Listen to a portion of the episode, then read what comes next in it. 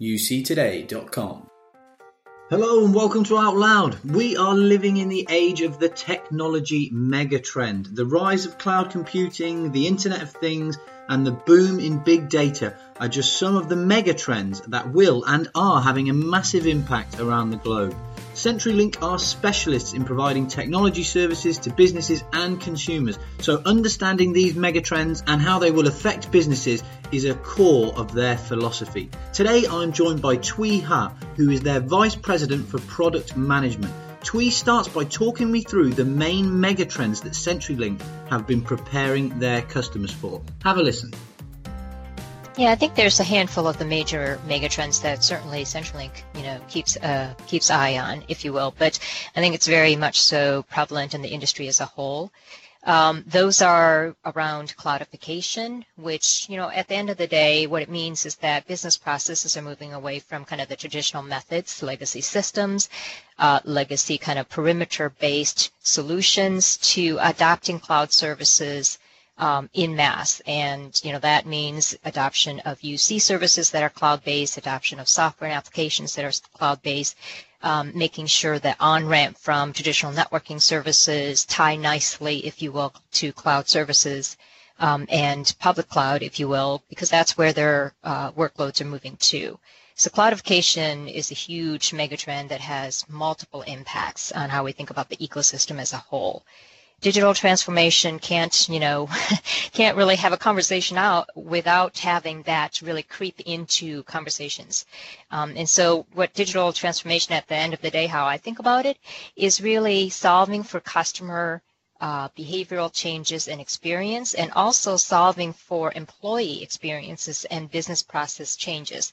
Why is this important to enterprises? Because they're really looking for ways to be more efficient, and most importantly, looking for ways to compete and to really have that edge. And so digital transformation is a must do for most enterprises. Before we move on to, to the others, because I know there's a few, in, in, terms of the digital transformation piece, from, from your perspective, and as you said, you've got a, a, long industry history, how much do you think that the the push and because uh, you're absolutely right, you can't have a conversation with anyone without them mentioning digital transformation at the moment. How much yep. of that is generated by a fear of disruption from digitally native start. And the the example that's always brought is you know Uber or someone who is is digit a digitally native business.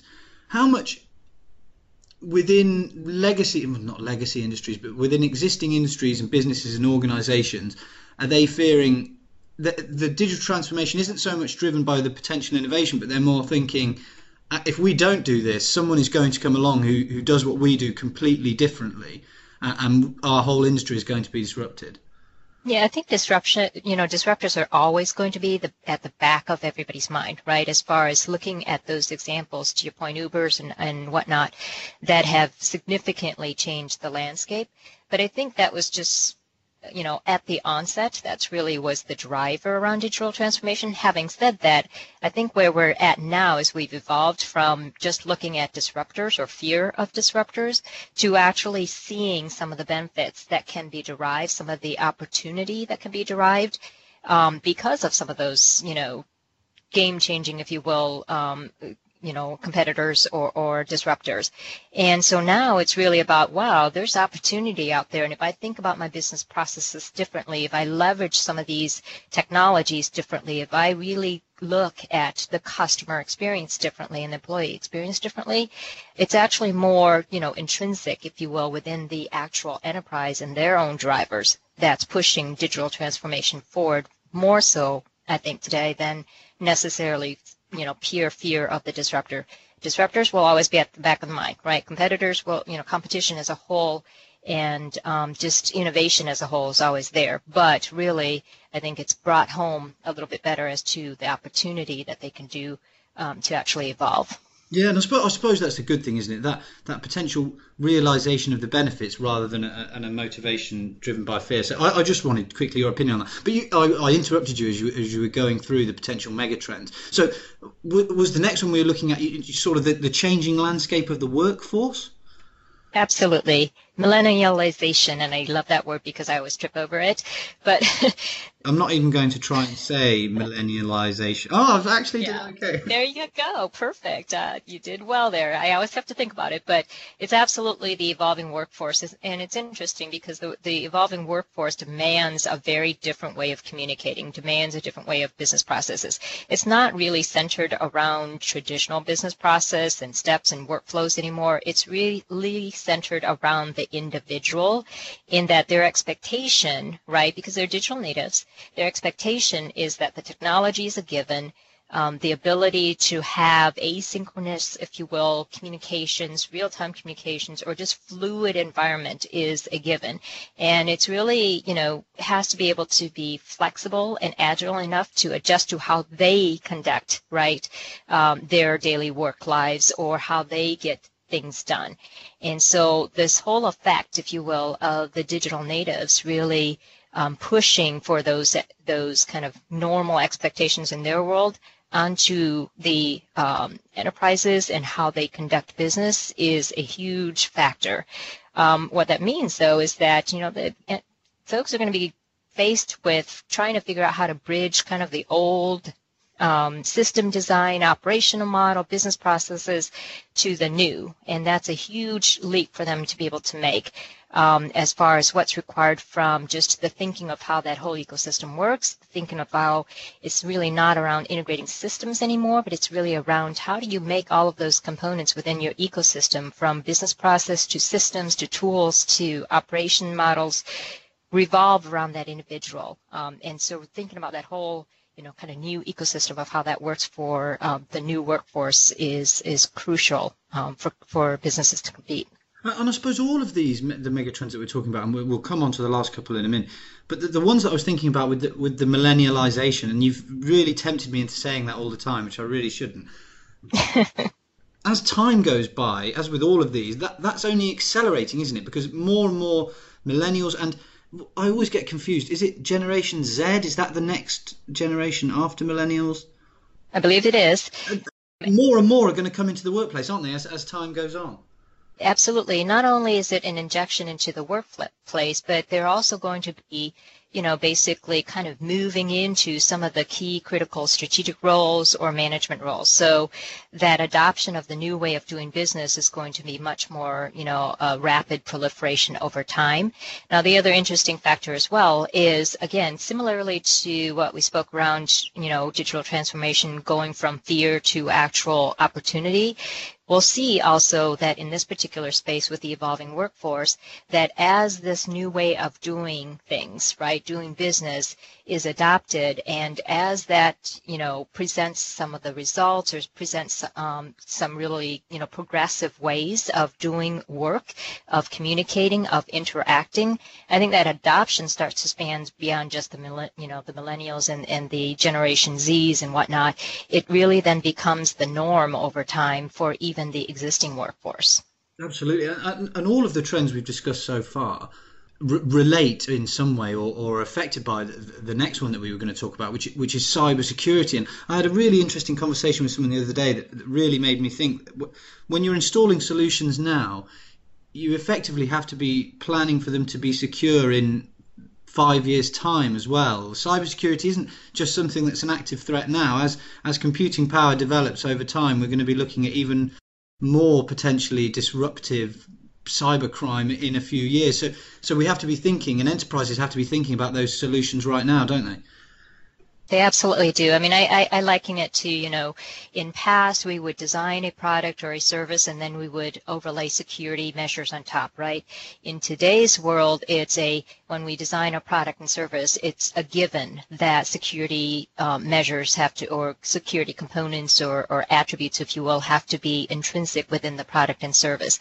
What I think will happen, you know, for future to your point, we've got to be able to look ahead. So utilizing, you know, some of the technologies and capabilities out there to move from not only designing as an intrinsic component of a product or service, but really a predictive component, meaning that you've got to kind of think ahead to what might be on the landscape and you also have to design services such that you're able to predict, right, or adjust really quickly. So it has to be dynamic. It can't be just something that's, you know, generally built in, although that's foundational. It's really, you know, being able to have it built in as well as adjust and flex to future threats. And I know that's something at CenturyLink that, that you're really focusing on. I actually I did a podcast a few weeks ago with, with Bryn Norton from you guys who, who was talking about threat intelligence. So, so I know that's something that, that you guys are really focused on. And and the, the final mega trend that, that we were going to talk about also relates to that in terms of the absolute boom in, in data and big data. And I think one of the statistics that I found most shocking that someone told me was that 90% of the world's data has been created in the last two years. All the data in existence has been created in the last two years, which I, I found slightly mind boggling. And the, and the rise of the Internet of Things and all these connected devices is only going to accelerate that growth. Absolutely. It's only going to accelerate and, you know, oftentimes can be overwhelming if you do not have a great, you know, end-to-end architecture around how you manage data, how you manage, you know, all of the, the, the bits and bytes that going, you know, that are going across your overall organization from core to edge, right? So it's making sure that you have a really good handle on where that data sits, how that data you know lives if you will within your organization. And also just as importantly how analytics gets applied on top of that because really data is just data right? It, it really doesn't do much unless you actually leverage it with analytics unless you leverage it with maybe some artificial intelligence. Um, the progression from using data for efficiency sakes um, is really moving, if you will, from just pure efficiency, right? Understanding, you know, where things sit within your organization and all of that to predictive, right? So the ability to take that data and apply it and the ability to take that data and to give insights um, is absolutely crucial. And so the more, you know, the, the data proliferation happens driven by IoT or by just general, you know, firms generating a lot of data and everything that they do, the more it's important to make sure that you've got a clear analytics um, strategy around it. You've got, you know, the ability to leverage, like I said, some of the emerging technologies and how to deal with that data.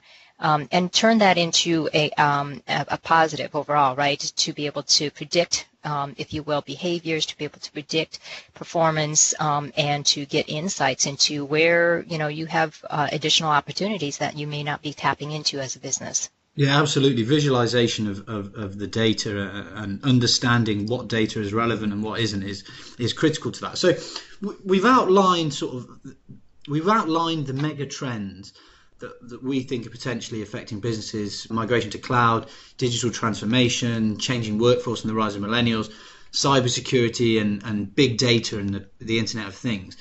And and you've already provided some examples as, as we were running through those, but how are these affecting strategy with it within the enterprise business? I, I mean, first of all, I, I, don't obviously speak to any customers like you. F- from my perspective, I don't have to deal with it. I'm already quite daunted by this. So it must be a, a potentially daunting prospect to have these large mega trends affecting your potential strategy and how your business has to react. Absolutely. It can be overwhelming at times, right? We talk with a lot of customers, and fundamentally, um, not only are the trends impacting them, but it's also just the uh, proliferation of choice, right, to be able to manage and deal with these trends or to adopt the trends, right? So there's a lot of options out there as far as from a cloudification perspective. What do you want to leverage to be able to solve a business problem? Lots of options um, and lots of, lots of choice. But the key thing, though, is to understand kind of where you're at, right, in today's world. And so typically when we talk to customers, we talk first not about the technology or the solutions. We talk to customers and ask them, what's your business outcome that you are after? What's the business problem that you're trying to solve? What's the strategy that you're looking at? And then you start to kind of tease out from those some common themes. So then from there, you go to the, okay, you know, if there is a particular business problem that you're after, you can start to to basically iron out and zone in or zero in, if you will, focus on the right set of solutions. Oftentimes, what we're seeing, some of the key kind of trends, if you will, from a customer perspective is they've got an existing environment that they have to be able to basically leverage as much as they possibly can. But they also understand that they have to transform. And so the bridge, right, between the here and now to the future is really where they struggle oftentimes.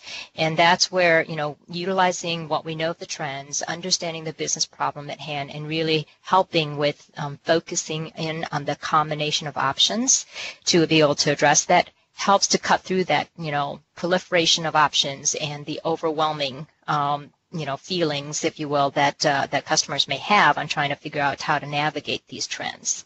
My follow-up question was going to be: How does the effect on strategy of these mega trends? How does that affect providers of solutions in those areas and specialists like you at CenturyLink? And you've already explained to an extent there, but customers effectively rely on your expertise in the industry a, a lot more with with the developing megatrends. Yep. So, you know, for us, it's really a little bit of a shift for us, right? So, um, I've been in product management for some time, and it used to be that product management, if you will, will think about things in almost like silos, right? Here's a product X, here's a product Y. But the shift now that we as service providers have to do in order to be able to help our customer base through this transformation is really around how we think about the ecosystem as a whole. So I don't think about just network. I don't think about just data center or cloud. I don't think just about, you know, UC services. I have to be able to think about those things in harmony. And the reason why that's important to be able to do that from a service provider perspective is, again, kind of a lot of options out there but what customers are asking for is solutions, right? How do you get me from here to there? And you don't do that with piece parts. You have to think about it as a whole from a solution perspective. And you have to think about it as an ecosystem in harmony, not only from a product and services perspective, but how you deliver that. How do you ensure that you're supporting it for your customers, right? How do you make sure that there's um, ample amount of agility and flexibility in how those services work together because every customer will have slightly different nuances to their business problem, although at the high level it might be the same kind of business problem around productivity or the ability to digitally, you know, interact with their customer base. The solution set has to be really tailored to that customer. And so we, you know, from a service provider perspective, I think that's a major shift is that we think about things not in pure products, but we think about things a, as a huge, you know, kind of a holistic e- ecosystem and how they, they have to be able to work in harmony.